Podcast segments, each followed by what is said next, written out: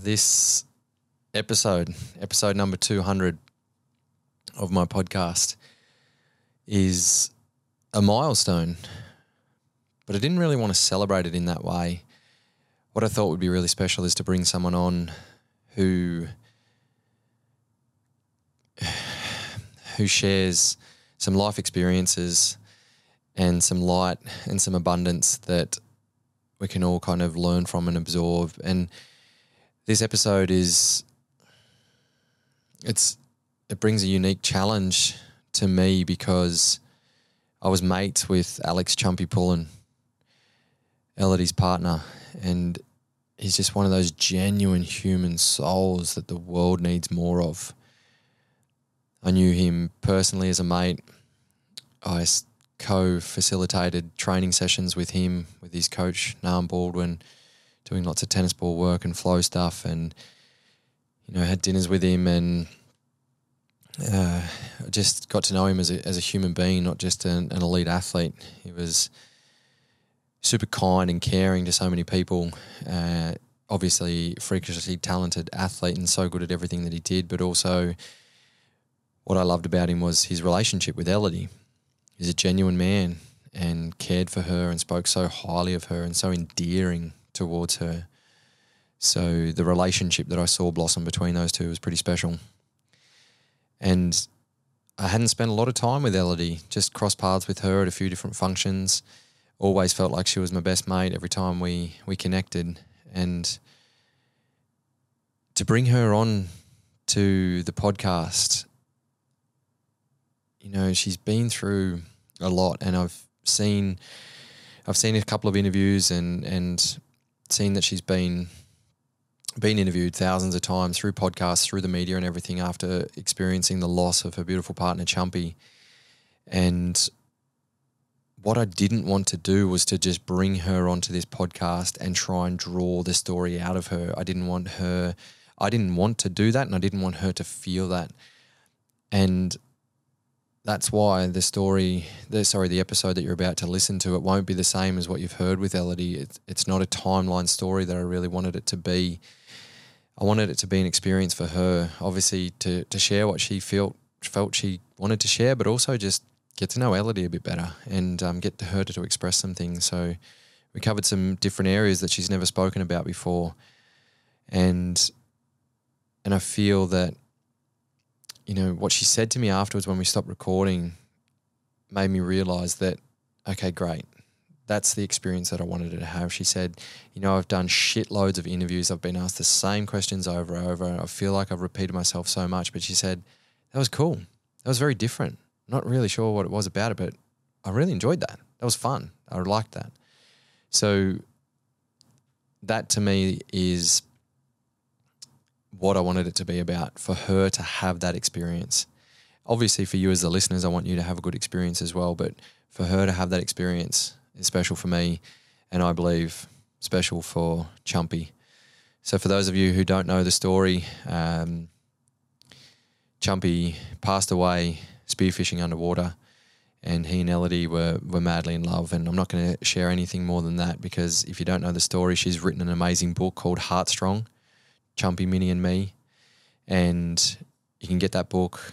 Obviously, you can hear Elodie speak of her story.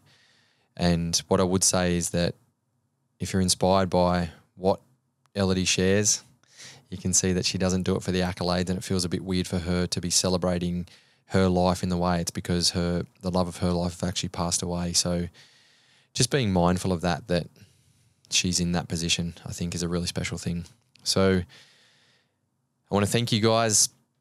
Like I said, I'm proud of the milestone of 200 episodes. Don't get me wrong. I know I'm not bouncing off the walls like I normally am, uh, but I also wanted 200 episodes to be special in a different kind of way. So, as I said, a few episodes when we've changed the name to Unbeatable You, I want to thank you guys again for for being an amazing support, an amazing community, and uh, continuously listening to the podcast. And honestly, 200 episodes is just the beginning. I trust you'll enjoy this one uh, in many different ways. And if you do get some value from it, please share it around. Obviously, there's some pretty um, heart wrenching content in there, so just just beware of that. And nothing more to say other than feel connected to Elodie and this journey. So now let's hear from the legend herself, Elodie Pullen. You ready for this? I'm ready for this. Elodie Pullen, you bloody legend. Welcome to Unbeatable You. You're a bloody legend, Robbo. Thank you for having me. This is a bit of a different uh, environment and situation to the last couple of times we've caught up this week. Robbo's now my PT. And every time I wake up at five, it's, we've literally had two sessions, and each morning I've gone, "Oh my god, I hope he's cancelled." I check my phone, hoping that you, you've texted me saying I'm sick, and sure enough, he's literally waiting downstairs. I'm like, fuck, I'm, I don't want to train. but I have this thing where I can't cancel. So maybe that's a good thing. That's a hu- awesome thing. When you told me that after the first session when we finished, and you said I was, I really didn't want to do this. I wanted to cancel, and uh, that's what I love the most is when you actually just show up and get it done, and those thoughts have gone through your head because that's what we do. Like we create these stories in our mind, and we don't want to face the challenges and the hard shit, and you do it, and you're like, cool, done. All yeah. right. And you feel, I feel so much better after. And I don't know if this is actually, I wanted to ask you this. I didn't even plan to ask you this on here, but has anyone ever asked you, why do people yawn and get tired when they're working out? That's a thing. Yeah, that's a that's an oxygen a lack of oxygen. So yawning means that we're trying to get more oxygen to the brain. So it's just a uh, and also maybe because you're tired when you roll out of bed and just walk downstairs at five thirty in the morning and train with me. And I associate working out with like, oh my God, I'm just going to yawn for an hour. yeah, okay. But maybe when I get fitter, I won't be needing to yawn as much during training because I won't be needing as many much oxygen because I'll be fitter. Fitter and we'll get your breathing better. Yes. That'll, that'll help get the to oxygen work to, the brain. that. Yeah. So we're training downstairs at your place and little Minnie's asleep upstairs, very well trained. How So good. How is motherhood treating you? Yes. Um, well, it's been pretty hectic lately because she's just turned 15 months. She's running around like it's so much energy and I'm just exhausted. But she is the biggest legend. I just couldn't imagine life without her. She's so much fun. And she's just got such a little personality. It's epic. It's just the weirdest thing having a kid. Like, I know it sounds so cliche, but it's just like obviously the best thing in the world. 15 months, I'm just remembering. So my daughter is about to turn two, my son is almost four. So cute. And that, that age of like 12 months to, to two years, Yeah. it's so much fun. They're still innocent, they're running around, their attitudes start to come through. It's beautiful. I'm worried for after two. I've heard it sucks for a year. I won't say anything other than um, when my son was that age and I thought he was a perfect little boy and people talk about the terrible twos. I'm like, no, no, I don't think my son will hit the terrible twos. And oh then Oh my all of a sudden, bang. And then it's just a flip and you're like, oh my God. Okay. So it happens to all humans. Nah, I'm just to get you ready for that. I will not even pretend she's not going to hit it. She's going to hit it so hard. I can see it. She's going to be a like, wow, it's to be hectic. she can be down doing the training sessions with us then. yes, let's wear her out. What I was thinking is you can use her as the weight, but yeah, we can wear her out in the process. We need to do a session like that. That would be so funny. Dumbbell mini. So, Elodie, we've been connected through Chumpy, through the legendary Chump. Uh, I was connected through him, sorry, to him through Nam Baldwin. And uh, Love Nam. Love Devo. Yeah, absolute legends. Uh, and one of the earliest connections that I had with Chumpy with our chats was about relationships, actually, because he and I connected really well around the fact that you guys used to do a lot of time apart, and especially in the early days. So my wife Marie was training uh, as a race walker, training for the Olympics, Was she? competing for Sweden. So she was Swedish national champion, and then I was a coach in high performance sport for Australian athletes. So we would spend massive chunks of time. She would be doing European travel, like what Chumpy would be away competing in snowboarding, and I'd be traveling a different part of the world or back in Australia with the the athletes that I was working with. So I feel you with that that period of time of um, spending chunks of time apart. How was that for you early days in the relationship? I I actually loved it. I think it's like the best and the worst thing for the relationship. I love I love getting to miss him and like the whole like oh my god like I'm gonna see you soon and I you know in the early days we I'd be up at like two a.m. because that was his you know you're like trying to match the time zones be talking on Skype and it'd just be so so fun and so you're just so like you've just got butterflies all the time and then when you get to go and pick him up from the airport it's just so exciting like it just keeps things fun so I personally like that. Um, obviously, when he's gone for like a few months at a time, that's a bit long. But if he's just gone for three weeks or four weeks, like I kind of I love that because then I get to get stuck into what I want to do when he's gone. Like, you know, really work hard. I'd train hard. I'd eat really good when he wasn't there. I'd catch up with all my friends and I'd go out and you know, and then when he'd come back, we'd really just like do wholesome shit together. Like, Bond and connect. Yeah. yeah. Yeah, I'm feeling you. That's what uh, I really loved, and then the energy when you get back together, and you know, creating that from the time apart, and also the beautiful thing where there's you supporting them to achieve their goals and their visions, and they're so in alignment, and then you're doing the same back home with you living your best life as well. So there's just that mutual connection and trust and Literally. abundance, even though you're not in each other's pocket the whole time. so many people like, how do you do it? Like, wh- what do you think he's off? Like, you know, do you know what he's doing all the time? And I'm like, oh my God, I trust him. Like, I've got no doubt. I like also, yeah, it's just like this innate feeling. And I'm like, I'm so proud of him. I'm stoked that he gets to go away and carry out his dreams and his career. Like, he's got a mad career and I'm so stoked and proud of him. Like, that's amazing. Mm. I'd way prefer that than if he was working a shit nine to five here that he didn't want to do. Yeah, exactly. You know? Just to actually be in each other's space. Yeah, Yeah. like absolutely go and do. And I would- I would never be one of those people. Like, I mean, I just think in relationships, like, I hate it when people are controlling the other person. Like, don't hold each other back. Like, you're going to be happier if you're both happy doing what you want to do, and you'll come together better when you're together. Absolutely. Well said. Back to the exercise part, and you were saying that too. That you, when when Chump was gone, and you would train really hard, and you would go all in, and um, look after yourself really well.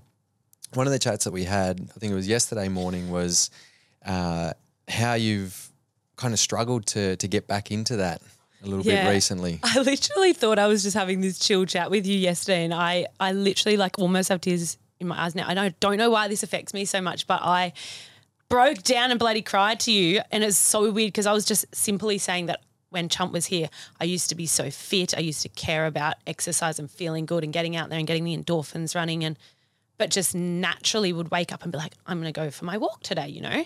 And I would walk every morning and every night, and I would easily do 20 or 25K a day. That would just be a standard, you know, thing that I would do.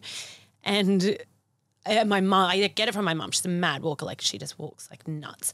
When we go away, we walk, like, you know, when you're traveling, like, overseas and stuff. I've been away with her a few times. Like the amount of steps and Ks we do every day is gnarly. She will not let us get in a cab. Brilliant. It's epic. Love it's it. so good. I love that way of traveling. Like by foot, you see so much more. But anyway, and I was saying to you, like, I just I can't put like my runners on and go for a walk anymore. I just I can't do it. I, it's weird, and it. I like. I don't even know if it actually does relate to this. But when I found out that Chump passed away, I was walking. Um, well, I was out for a walk, and then when I came back, I learnt that he had passed away. But I had this feeling when I was walking that something had happened, like my heart hurt. It was weird. Um, but just in general, like when I think, you know, you're in shock and you're grieving and something so massive happens to your life, like he passed away, I think getting through each day was so like hard and important. Every day felt like a milestone. Like, I, I don't know why. I just couldn't do basic things like walking. Like, I don't know. That was that was like, and it it made me so upset because that that was like my vice, my thing that I would do. Like every day, it was like you know my counseling, my my therapy. But yeah, anyway, so basically, since then I haven't walked. Like I'll go, you know, to the beach and go for a little wander, but like not like my little power walks. But also have a kid and. But yeah, I think it's just like kind of weird things, and I didn't. I never even like thought about it or put it into words, but it's crazy just what like grief kind of does to you. Like you would you would almost think it would go the other way, and I'd become like this. You know, I'd keep up my walking because that would be like what I needed to get through each day, kind of thing. Tell me a little bit more about that heart pain. What did you feel on that walk? Yeah, I was like half an hour from home, and I was with my dog, and I just like it's so weird. I I never get anxious or feel like I'd never struggled with anxiety or anything then. So maybe, yeah, I thought like I had this sharp pain in my chest, and I immediately thought, oh my god, like I'm anxious about something. What's wrong? Like what's going on?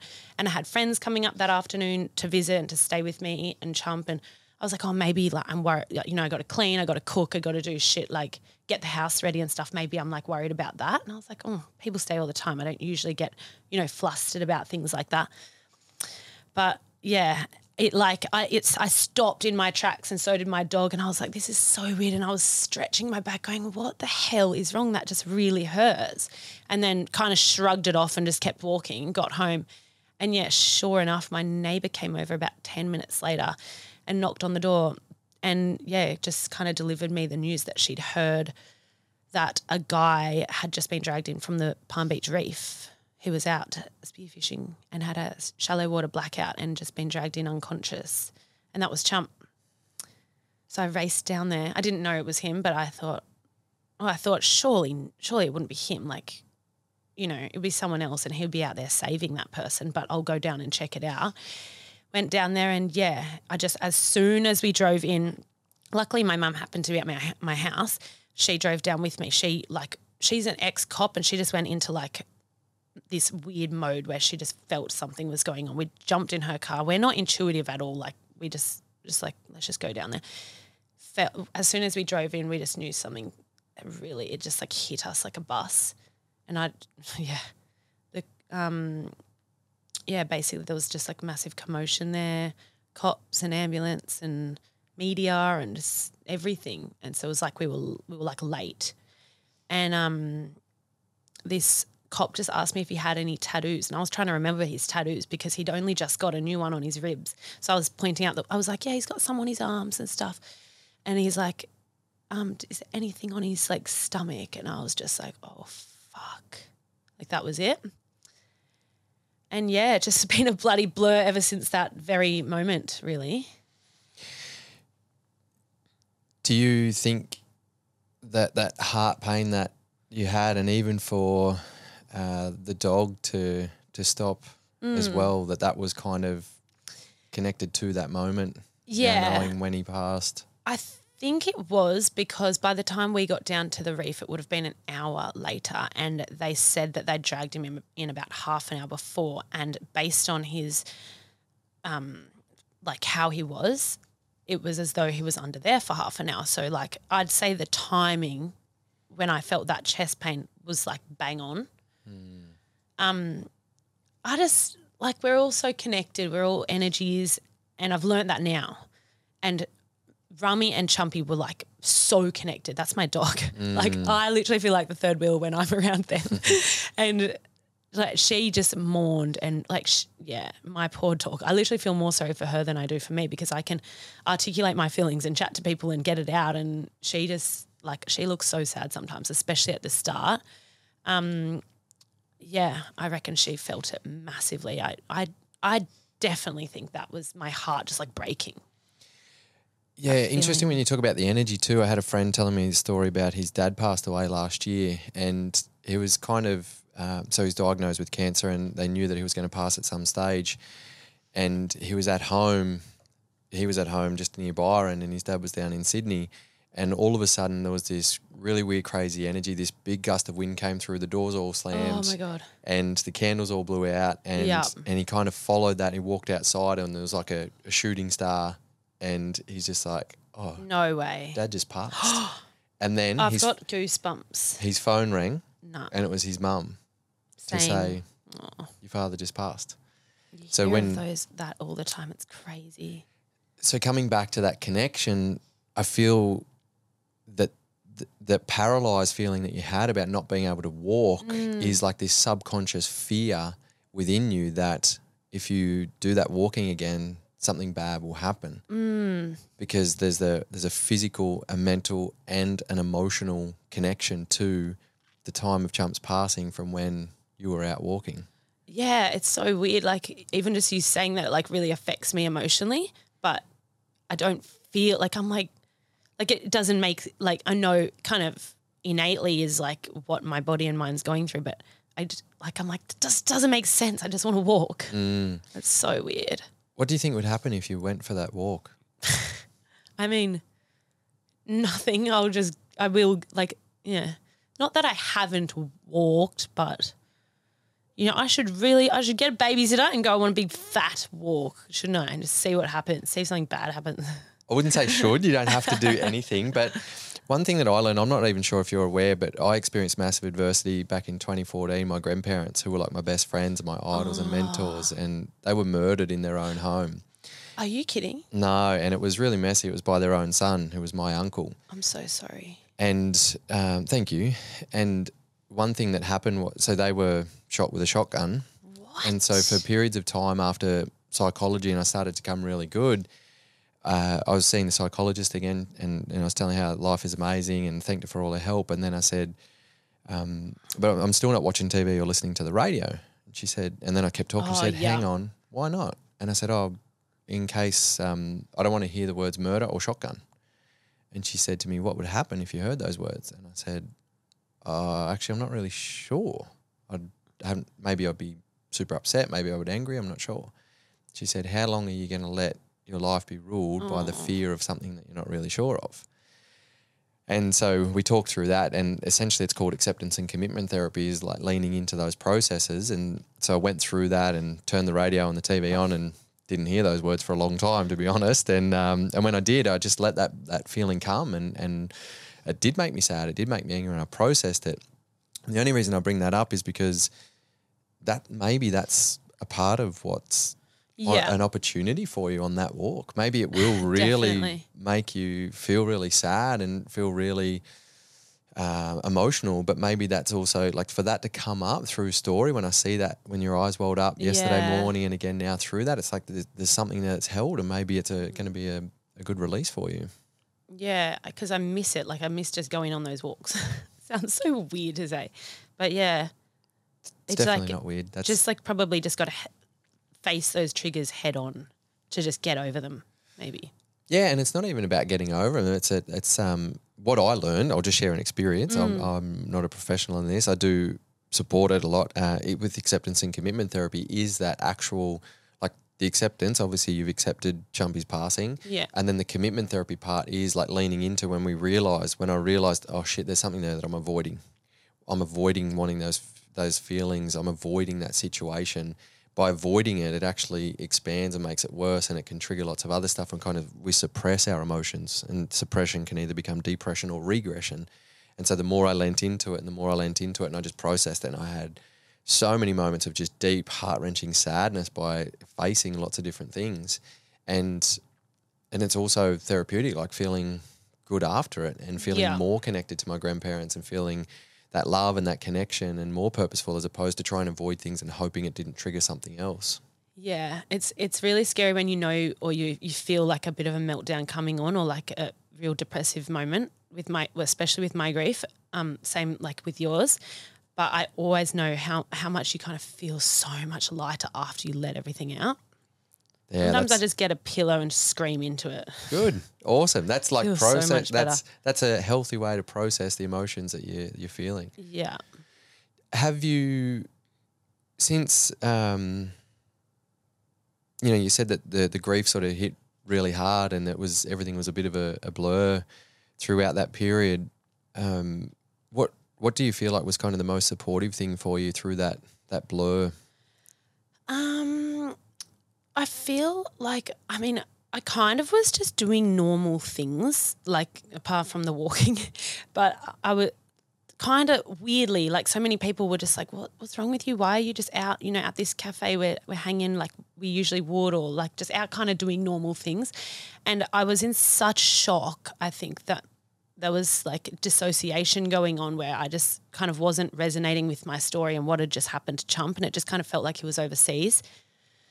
So weirdly, like I would kind of carried on living this normal life. It was it was probably more turbo because people were just around me twenty four seven. My friends were guarding me, and my family were always around, just like making sure I was okay. So I was like never kind of alone, but I was just running amok and just like I, I kind of just stopped caring at all about life and was just like, who fucking cares what happens right now? Like I don't care, and just wanted to just like you know like have quick fun. Like i just wanted to just smile and laugh and scream and cry and yell and like just go mad. So and my friends loved doing that so that was fun. I mean like it was a fun way to try and process and get through grief. Mm. And then i guess the waves like i think the shock wore off and then the waves of gr- grief did get a bit like crazy and high. And then i did get like therapy and counseling and actually, in that time, we learned that my dad was sick with cancer. Um, weirdly, actually, and I was telling my friend this yesterday, I had seen a clairvoyant about a month after Chump passed away, and she was amazing. And she told me that someone was about to get chemo treatment in my family. And I was like, no, no one's got cancer, like you're tripping. And then literally two weeks later, we, or a few weeks later, we'd found out that my dad had stage four glioblastoma in the brain and was probably not going to last too much longer. He, they gave him like five months to a year. Um, he luckily lasted like another year and a half after that. Um, but my brother and I went straight down to Sydney where he lives and where we grew up with him and just kind of continued our rampage down there, just like of, you know, just trying to get through every day. And we had like our, our friends that we grew up with down there. So, and trying to hang out with dad and just trying to like get literally getting through each day. We would just do whatever we could do. And, I don't like I don't even know how to put it into words. It was such a blurry time where like I yeah, um we just were chasing like energy and just like like I, I can't even I can't even describe what I'm trying to say, but yeah, we just Do you feel like you were trying to avoid the sadness or the I would say we weren't associating with what like what had happened was just so major. Like my brother's was Chump's best friend as well. That they were like so tight and we we just couldn't associate with the gravity of what had just happened. But we were also in the middle of this vortex as well. Like my dad was dying, and we kind of you know when you're at the center of something and everyone's just like, you know, you're kind of being treated like a patient, but not, and like everyone's just trying to wrap you up so much, so you're like just constantly distracted and constantly yeah. stimulated and chasing this. I want to do that. I want to do that. Let's get through this day, and then, you know, like just drinking a lot and trying to just forget about real life kind of. Yeah nothing felt real. Like actually that's what, i'm probably trying to say. I'm trying to escape real reality. Um but also my dad's like he's a bloody good time and we'll just hang in with him. And he his mind was there at that time. So we were just enjoying staying at his like little kids again. And weirdly i look back at that time and that was really fun because I, I was beautiful. so not aware of the fact that Chump had just died, like so unaware of that. Honestly, he always traveled, so it literally felt like it was just away. Sure, yeah. Crazy. Except for when we had his 33rd birthday party and like we had a party at home for him. And it was just so weird that he wasn't there. We're like singing to him, blowing out candles. That was a really weird, weird, weird, weird one. Um, but yeah, I, I came back from Sydney about three or four months later, and that's when I decided to kind of like deal with shit and like kind of jump back into reality. And I felt really strangely so strong and like capable and like I've got this. It was like I actually think Chump was around me and he was just like, You've got this girl, like you need to, you know, let's I've got you. Let's sort this out. Let's get you back to normal. Like you've got a house to run, you've got a dog, come on. And I yeah, started the IVF process with um with Chump, but he wasn't here because we were trying for a baby, as you know. And yeah, fell pregnant on the second round. It's crazy. So you guys were trying to have We were uh, trying to have a bub. We were bub. trying, and I have a low egg count. So the doctor kind of always said, like, oh, just, you know, try for a while. Like, you know, hopefully you get lucky, but it might be that you need to, you know, get your eggs frozen and do IVF. Mm. Um, but he was so excited. Like every month, he'd be like, "Come on, like, what are you feeling? Do you reckon? Like, what do you think?" I'd be like, "Nah, got my period. This sucks." And we'd be so devo every month. But it was so cute how excited he got. So, I mean, obviously he's not here, and it's so bittersweet. And I hate to think of what kind of dad he'd be because I know he'd be amazing. But I know that I've done the right thing in bringing a piece of him back to life because he wanted a baby so bad. Like I know he doesn't physically have her, but I know he's around. Uh, it's beautiful. How difficult was it to make the decision for the um, post-mortem sperm, sperm retrieval in that moment of because you said everything was super blurry. so blurry. Um, it wasn't a difficult decision at all, like at all. It wasn't even a decision I remember making. Um, we heard like he passed away. We were all completely beside ourselves, like you know, state of despair. His parents came up immediately, and someone said to us, "Hey, do you want to like harvest chump sperm? Um, there's this thing you can do, and you know, we can get it within the next 36 hours or 24 hours by that point." And Chump's parents and me, we just looked at each other like, what the fuck? Yeah, okay, whatever. Yep, okay. And then like literally had to sign a piece of paper or something. And f- dead set forgot about it. Like wasn't a thing. We mm. didn't deal with it. We had like people rallying around doing all the, that shit for us, like talking to the coroners, talking to the lawyers, talking to the doctors, doing that. So it wasn't anything like I get that question so much. Like, how did you even, you know, you he just died. How did you do all that? I'm like, I did nothing. I just literally must have said yes. And um, yeah, I don't even I don't remember a dot from that. This is the story that people tell me that I'm telling Yeah, you. interesting. Yeah. Um, and it wasn't that I thought, oh yeah, let's go, and then I'll have his baby. It was just like, oh yeah, whatever, do it. Can you chop off some of his hair at the same time, kind of thing. Like obviously I didn't say that, but like, what else can we? You know, sh- it didn't feel real that he was Gotcha. gone. So Yeah. you know, um, and he's, you know, parents would remind me like through the months after, like, you know, we did that thing where we got chump sperm. You don't have to do anything with it, but we did that so that you know you have this opportunity later in the future. If you want to use it, you can. So it's like just you. We opened a door. It- mm. and I, it, it wasn't that I thought immediately after I'm gonna, you know, have this baby on my own and blah blah blah.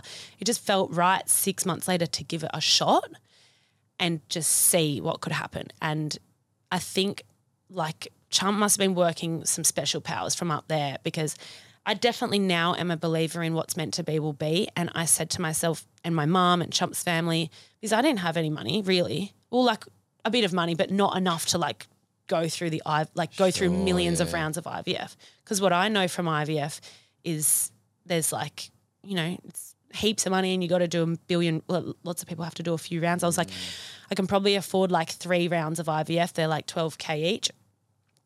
First round didn't work. Second round, yeah, luckily worked. Thank God.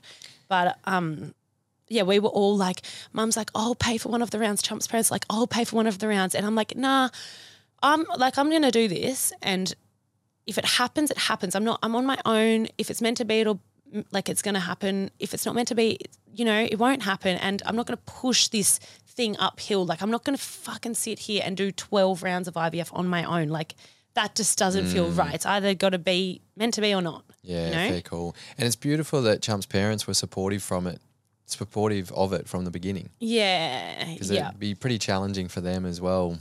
Honestly, Imagine. I oh I feel for Chris and Sal so much. Like I think and they say they say at the age that they're at, they're like, Elle, you've got you're looking forward, like you've got your life to look at.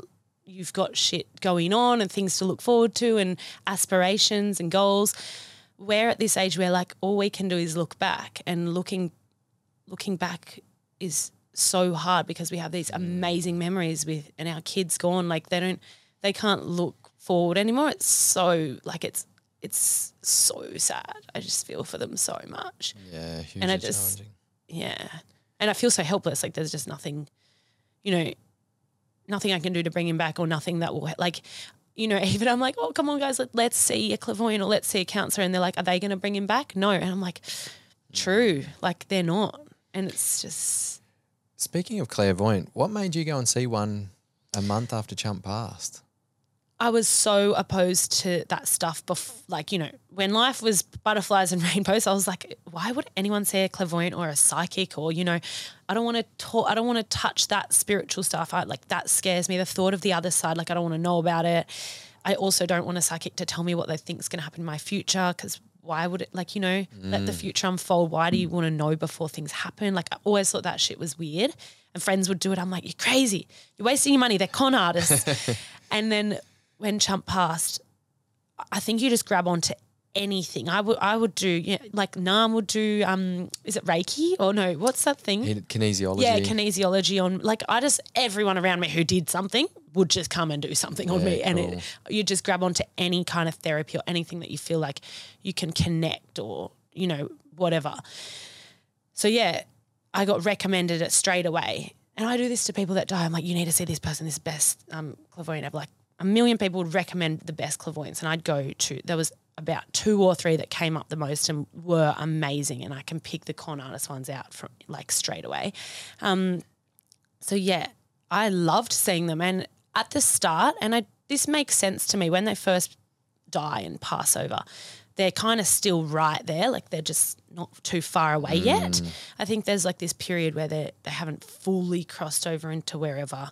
I mean, I don't really know, obviously, but he felt really and- close. So for the first few months, I'd, I'd try and see clairvoyants a lot because he literally, it felt like honestly that he was right there. And yeah, I'd go into like this one in Tweed Heads. I went in and she physically was like choking when she saw me. And I told her my name was something else. So she, like, she had no idea. She wasn't like Google. Well, I don't think she was Googling what happened. She was like, I'm, I'm, I'm sorry. I like, and she ran away and she had to, like, I could hear her like vomiting in the other room. She came back and she's like, I just lost my breath and I couldn't breathe. And I just, you know, and I'm like, oh my God, what the fuck? And she's like, someone um, lost their breath and they, they died. And I'm like, yeah, they did. That is what happened. And she was like feeling the emo, like it was quite Wow. graphic and awful to see. She was like, it wasn't traumatic. Like I know that would have looked hectic what I just felt, but I couldn't help that feeling. He was trying to show me what happened. Mm. And yeah, Wow. but she was like, he crossed, he, he just, you know, went peacefully under there and just like had no more oxygen left basically and just passed out, which I believe. But yeah, what he was showing her wasn't nice. It was pretty mm. hectic. But he, he in the room, like I, he was right there. I'm telling you, like, I'm not like that. I'm not like woo woo at all. But and you he was, felt he was, I could feel went- him literally touching me. It was the weirdest thing ever. Wow. So crazy. How does that make you feel when you had that experience? oh, I was in such a weird state, but I loved it because I felt like he was right there. But obviously, I was like, you know, I was uncontrollably like crying and stuff. But it felt awesome. It felt like he was right there, protecting me, looking after me. And I kind of just, I always from the start had this. I'm going to be okay. I've got this. Like from the very start, I've always had that. I don't know. And now now that I have Minnie, I still have that because I'm like, I don't have another choice. I do have this and I have to have this and I've got her and like we're we've we're going to be okay. And I just I know that because it just has to be like that, you know. Beautiful. I just had a another thought. I was at Chump's funeral, and uh, Rummy was there and greeting us all, and you know, beautiful and connecting with everyone. And then I heard, I'd love you to share the story about the With Cam. the Uber driver. Oh, and, the Uber driver. and then into Cam. Yeah, Yeah, yeah, yeah. So my friend that was emceeing the emceeing is probably the wrong word. Like the guy, like I always accidentally refer to the funeral as the wedding. I literally wore white and it was a beautiful venue outside, and I kept being like the wedding, the wedding, because like it just was so weird to me that we were like planning a funeral and it was Chumpy's funeral, not like my grandpa's yeah. funeral. Like it's just the weirdest thing.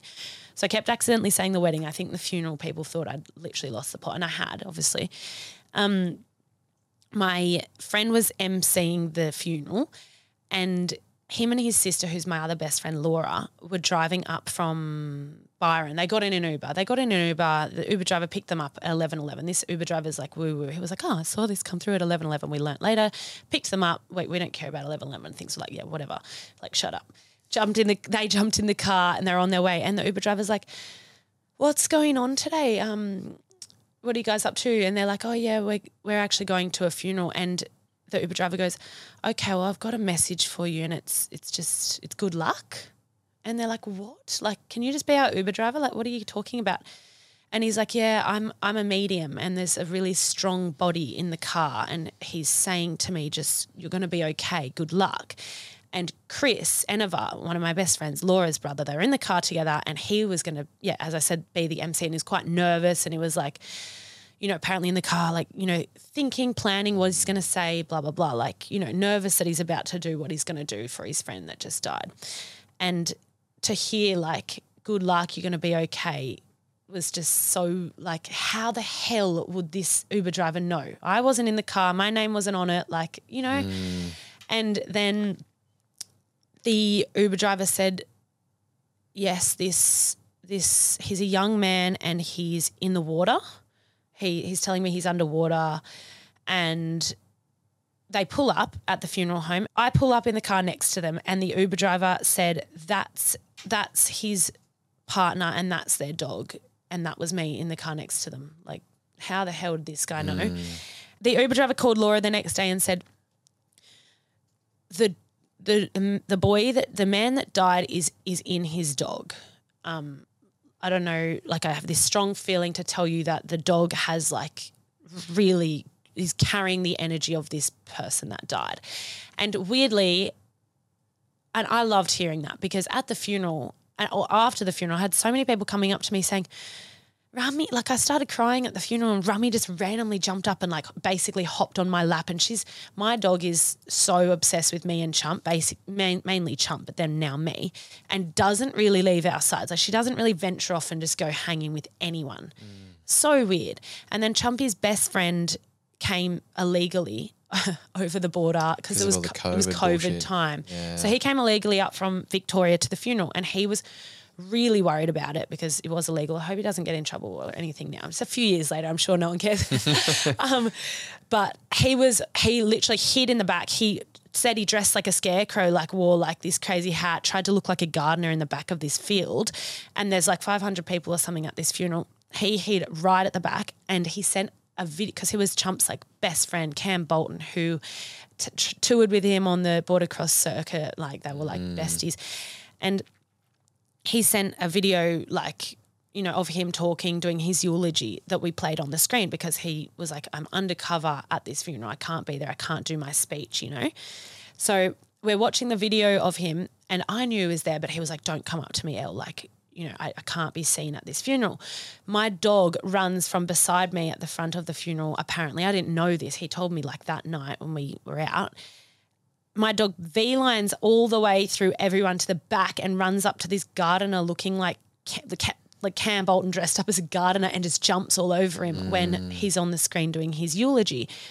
And Cam has only really met Rummy once because he lives all the way down in Victoria and we live up here. And like they don't know each other, you know? Mm. So weird for Rummy to do that. Crazy. So cute. Yeah, so many synergies of that energy aspect of um, him showing his presence in, in your company. And it's really cool when it happens to, I mean, me or people that typically are not like, you know, just I've never experienced that before and I'm not I'm not typically open to it and I don't really usually believe it. Mm. And like same with Cam and Chump's parents and these things happen and you kind of can't ignore it.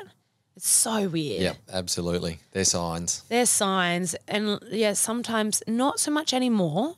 I, I can't I feel like I can't grab onto Chump as much as I could, but especially in the first year, you almost like see or just feel like and almost see pockets of energy or things and you like you your blood runs cold and you're just like oh my god he's just there like there's mm. something happening right here and I've, I felt that a lot. And it's something I just could never ignore. And I feel like a crazy person even saying it out loud. And usually I wouldn't, I like, say if I'd be with people and that would happen, I wouldn't tell them. I'd be okay. like, no, I'm to do, I'm to, you know, this is the thing that I'm going to feel into and deal with on my own. Because if I say it out loud, I'll, I feel like crazy. And I don't want people going, oh, yeah, it must be him. Oh, yeah. You know, like it's like, you want to feel I it. innately feel it. I don't need to prove it. Yeah, you know? well said. Well said. Yeah. So thank you for sharing all of that too. Like I know that you've shared this story many times, and we've got your book here that you've written. That um, not going to lie, I haven't actually read. I've picked it up a Don't few times, read it. opened up some pages, and just gone, "Oh, my heart hurts. I'm not ready for this." That's what all my friends say. Or they, they say, thanks for making me cry for like hours on end. And I'm like, well, fuck, that's my life. So you had like a few hours of it. Welcome. Yeah. How was the book writing process? Was it um, therapeutic for you or was it fucking challenging to bring it all uh, out? Yeah.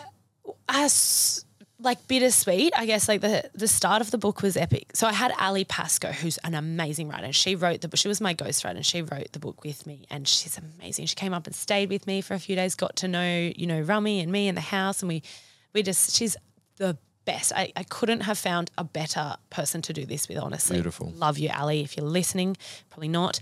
Um, but shout out to Ali. yes, Ali and Vanessa. So Vanessa's the lady who brung all this together, and she approached me to do this book, and I was like, no, I'm not writing a book. Like, mm. go away. I don't have time and capacity for that. Plus, no, I'm not right. Like, what? It was just the weirdest thing ever that I I was like, there's no way I'm doing a book. And she basically just like forced me to, and it's been I've had a great response and I feel like it's helped people and I'm I'm so glad now that I've done it. Um, but no, the the start of the book is kind of well, you get to learn about Chump and I's relationship and getting to know each other and like how it started and that literally bring me back butterflies going through that with Ali. I just like fell in love with him all over again. Oh, it was oh, so so epic and special. And then I'm kind of and like digging up old memories and like going through like his journal and looking at like stuff he'd written about me and just really cute stuff. I was like, oh, that's so special. Like, like I, you, you know, when you're like with someone, or I don't know, you just forget how cool that is, or Mm. like you don't really look at your own relationship and life too often and like think that's the best. But I was like, fuck, we literally were the best. We were so perfect and good and like just it just worked. And I'm so by the point by the time I wrote the book, you know, because I have a podcast and doing things like this with you, I'm so used to talking about what happened to Chump and how I'm feeling and where I'm going and what's happening that I guess that part of writing the book with Ali, honestly, and she knew everything because she'd listened to everything. That wasn't probably too hard, thank God.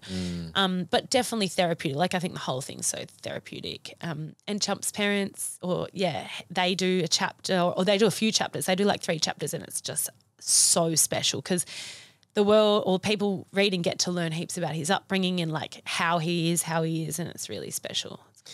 Well, my mother, Wendy Robbo, says she's one of the ones that has cried for hours on end, and thanks you immensely for the book. So there's Yay, Wendy! Thank you. Love ya.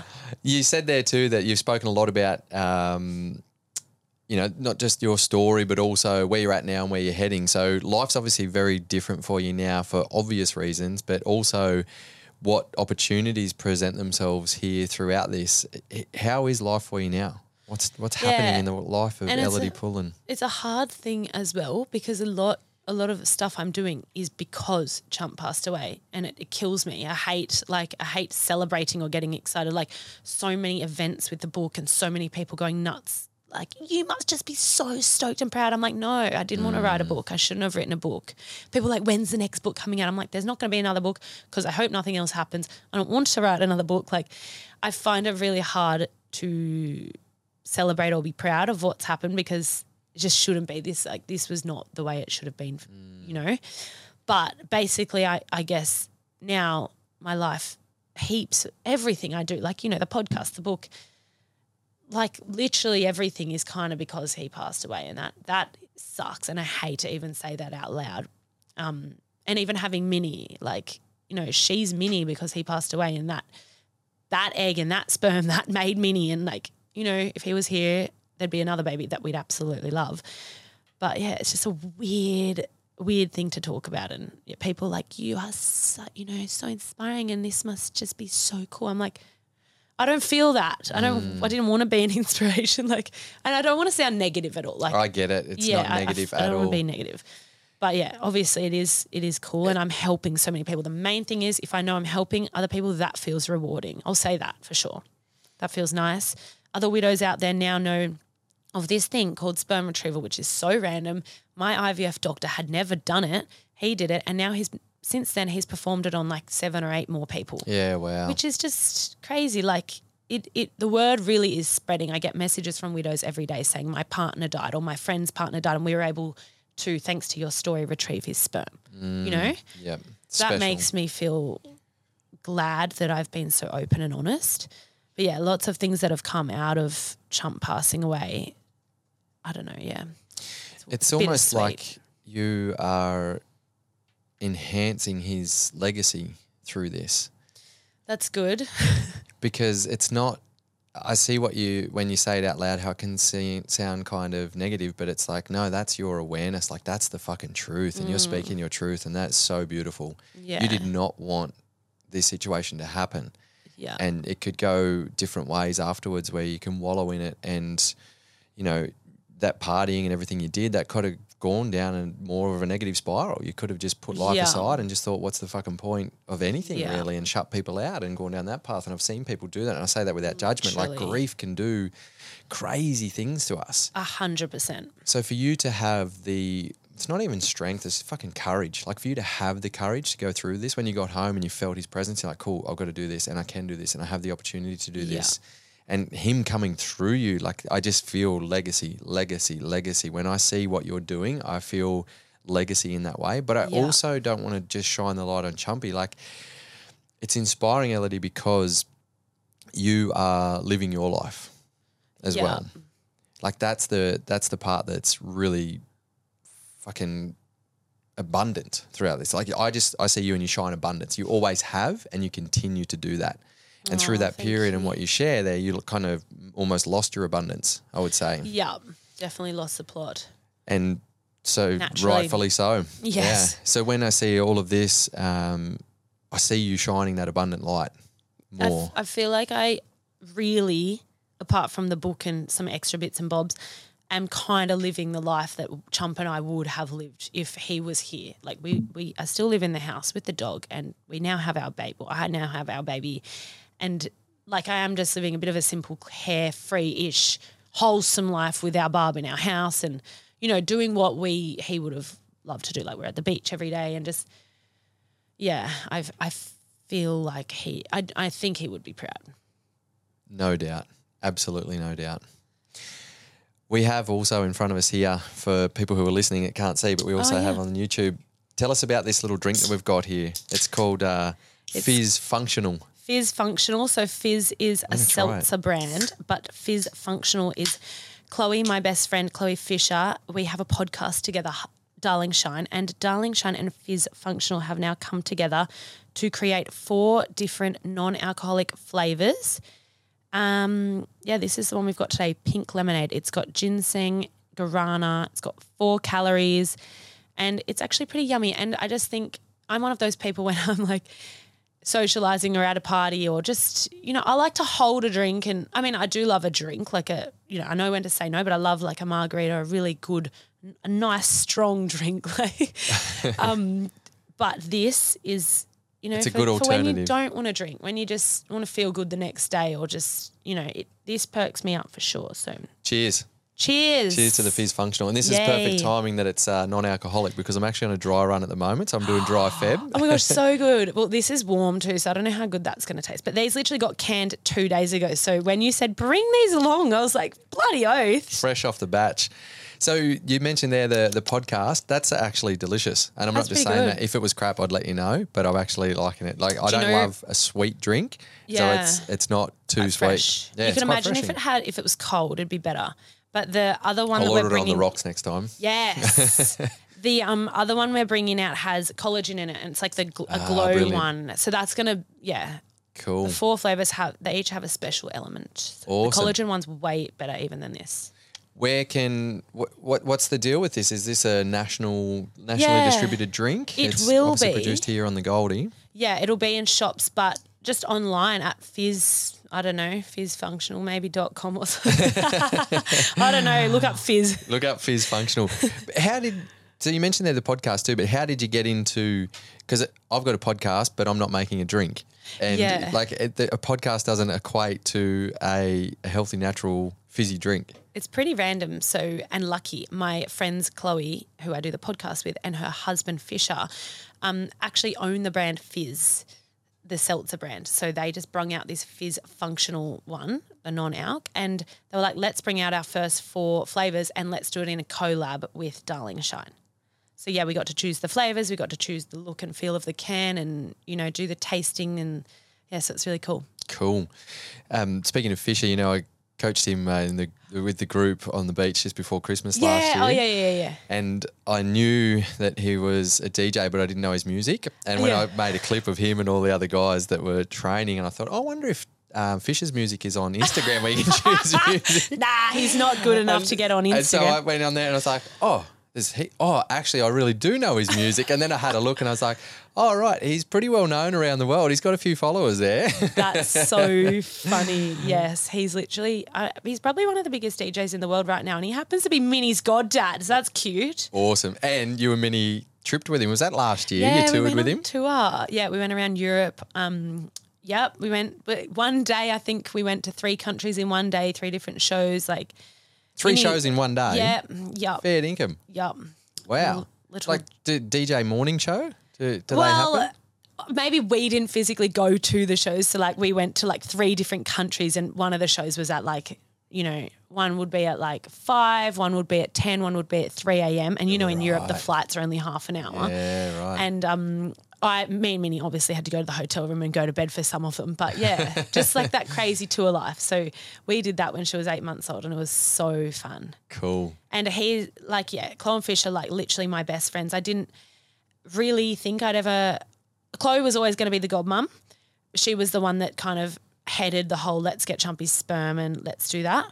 But Fish, I never envisioned him being Minnie's goddad. But when she was born, he was so obsessed and like, yeah, they want their own baby. They're trying for their own baby. And he literally treats Minnie like his own. It's so beautiful. Oh, and he's just obsessed. So a few months later, I was like, shit, I, I was I was planning on asking some of Chump's other best friends, like picking one of them to be her godfather. But then I was like, they live far away and not that godfather's meant to really mean anything that they have to actually do any duties. Like honestly, it does sometimes It means what you want it to mean. doesn't doesn't really it? mean much. But to us, it now does because Fish lives near. I mean, obviously he travels the world, but he lives on the Gold Coast, three minutes away from me, and he genuinely is obsessed with her.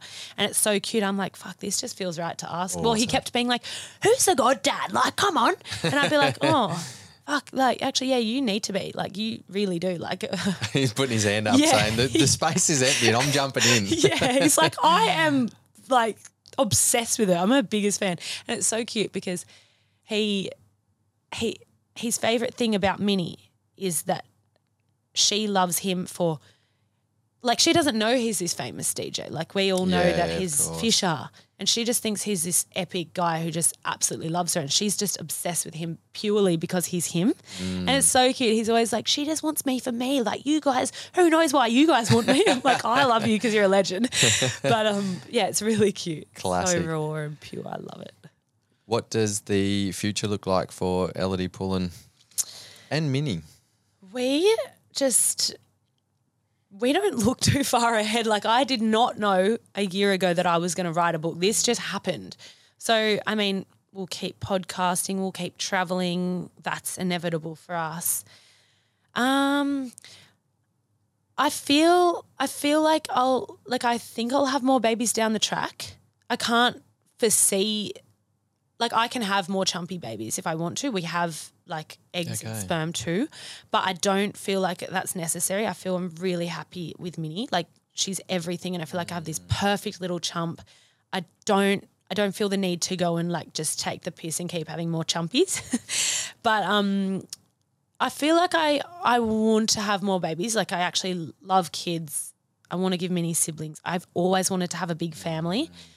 I can't at the moment. Like it's nearly been three years since Chump's gone. I don't I don't want to date. I'm not ready. I'm not ready for that yet. But I feel like in years to come, naturally, maybe I'll like fall in love again one day. And it's a weird thing to say, and it feels like just. I, I don't know. I feel like it's now been nearly three years, and everyone's asking me about like, are you dating? What's going on? I'm like, Yeah, right. no, it doesn't feel right. I'm honestly so busy. I have no time to date. But um, I'm not there yet emotionally either. Like I just can't. And I'm busy with Minnie. But I And- feel like in the future. And you said that you don't feel it. Like Yeah. it doesn't matter what other people think or Yeah. what what opportunities are there. It's like you you go with what you feel. people have this like you know it's been three years now and i'm like i don't fuck like i don't care what it's been i've honestly been so busy and i've i'm i'm caught up i got mini like i'm i'm not it's not on my like i don't yeah i'm i'm i am only human i'm 30 i know i'm young and in years to come that'll happen like life evolves and shit happens and that'll be great but yeah i'm i'm super content on my own with Minnie right now with my dog, and I'm so stoked. And we've got epic friends around us. Like I'm so lucky. My cup is full, and it's full of love and Minnie, and like I'm I'm good. Beautiful. And you know what I hear from that is just complete awareness, complete acceptance of where you're at and a complete awareness and acceptance that the future will bring what it will bring. You don't have to have it planned. You don't have to be able to know exactly what it is, but you've got the love with your daughter, you've got the love with your friends, with your family. You've got the love for life and all that abundance that shines through. So if you take that, whatever opportunities present themselves, probably not more books, but maybe more fizzy drinks and who knows what for sibling wise. But Yum. honestly, once again, that's um, it's a beautiful thing to see you just express that and go, cool. I know that that's an Mm. opportunity, but I actually don't need to focus on that. Here's what I'm focusing on, and this is the most important things in my Got to life. be realistic. Yeah. Thank you. Thanks so much. That was fun. Speaking of realistic, um, when are we training again? well, thank God I'm about to go away to Bali for like a month. So, but Bailing out. when we're back, let's get into it. Of course. So before we do wrap up, is there anything else that you want to say to the listeners or anything that you want to ask me? Um, You do have your own podcast, so I know that you'd be full of questions. Yeah. um, tell me who your fave. Well, tell me what's your f- like. You're in the health and fitness space. I want to know what's your favorite thing about like the human body and the mind, and what you've learnt the most, or who you've learnt the most from. Like you work with some really cool people. Like I know you're close with Nam. I just find him so fascinating. What's Yeah. So which of those 10 questions do you want me to answer? yeah? no, I get it. So I'll go where my mind went.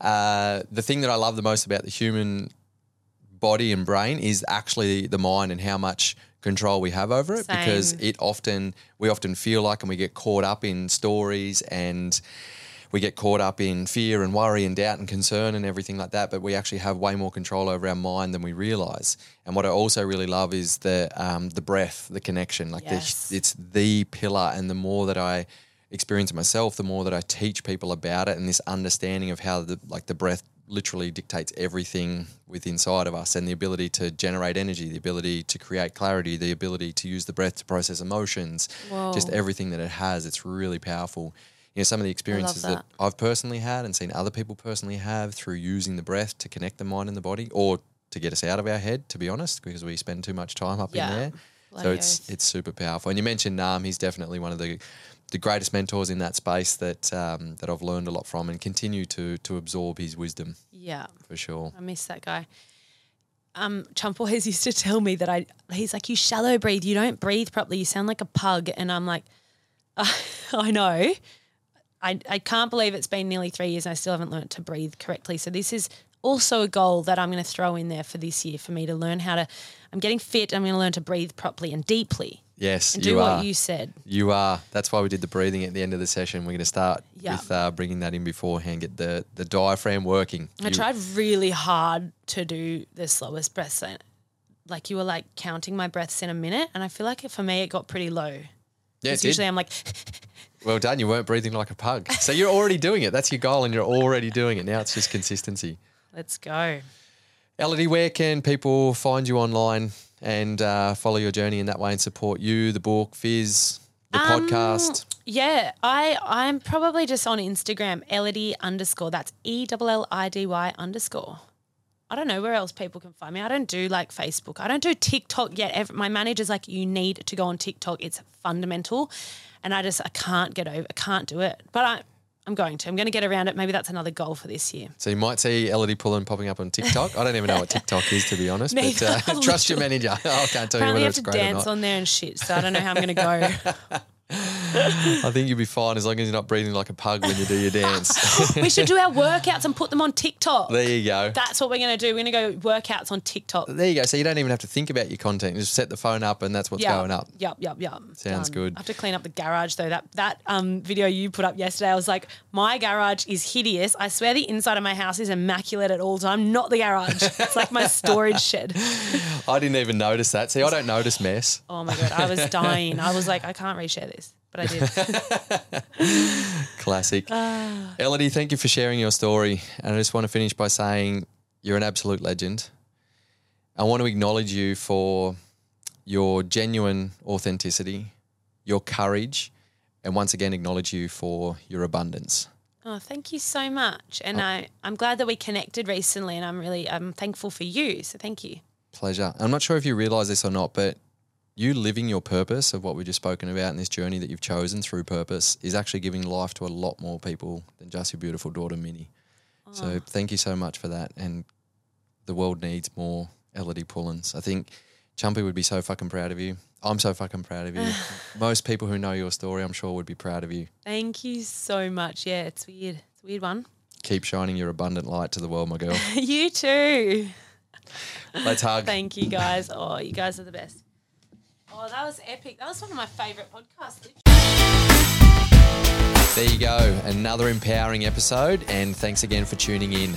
Make sure you check out the show notes for any extra links or information that we spoke about in this episode. Don't forget you can now catch the Unbeatable You podcast on the YouTube channel, Brett Robbo Coach. If you want info and inspiration straight into your inbox on how to live an unbeatable life, you can sign up to receive weekly insights and actionable steps for optimal performance and thriving in every aspect of your life, plus first release offers on Unbeatable You courses and live events. Don't worry, there's no spam, just short, punchy, value giving emails straight to you. Simply go to brettrobbo.com forward slash community. If you find value in this podcast, don't forget to share it around with your mates and subscribe, rate, and review. It really supports the podcast mission massively. If you want to reach out to me personally, you can connect with me at, at Brett Robbo Coach on social media, and that's where you can let me know who you want to hear on the show. Keep thriving, legends, and as always, remember if not you, then who? If not now, then when? This is your opportunity to live your unbeatable life.